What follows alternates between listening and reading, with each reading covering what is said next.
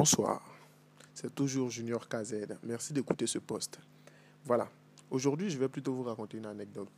Je passais tout tranquillement dans la rue et un enfant m'a demandé Tonton, tonton, s'il te plaît, c'est quoi un sommet Eh bien, je lui ai dit Mon petit, assure-toi que je t'explique c'est quoi un sommet. Un sommet, d'après le professeur très très agrégé de l'université de Mankato, Minnesota, du côté des États-Unis, un sous-main, c'est un truc qui te permet de mieux t'occuper d'une autre chose. Voilà. Par exemple, en classe, quand tu as envie de bien écrire ton devoir et que la table est rigueuse, qu'est-ce que tu fais? Tu mets un sous-main. Donc le sous-main sert à ça, à mieux t'occuper de quelque chose d'autre. Tu comprends, non? Voilà. Et cela aussi se rapporte dans notre vie personnelle.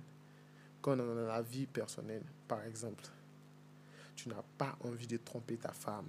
Tu n'as pas envie de mal, de, de, mal te comporter avec ta femme. Qu'est-ce que tu fais? Eh bien, tu prends un sous-main. Le sous-main t'aidera à mieux t'occuper de ta femme.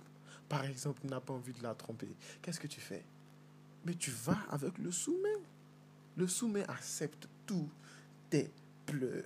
Le sous-main acceptera tous tes défauts. Tout. Tout ça dans un seul but ne pas tromper ta femme. Ne pas tromper ta femme.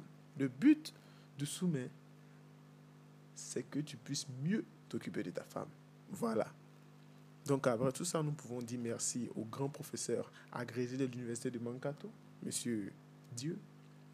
Merci beaucoup. Voilà, on en a terminé pour aujourd'hui. Voilà.